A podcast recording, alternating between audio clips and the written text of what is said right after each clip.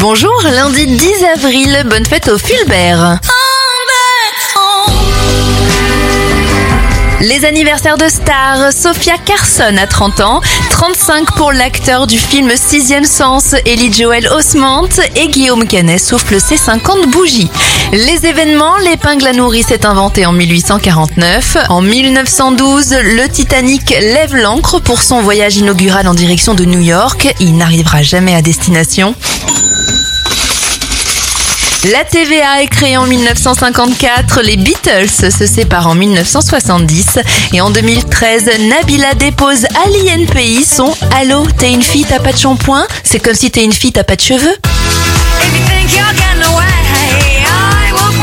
On termine avec un dernier anniversaire, celui de la chanteuse Sophie Elise Bextor. Elle a 44 ans aujourd'hui.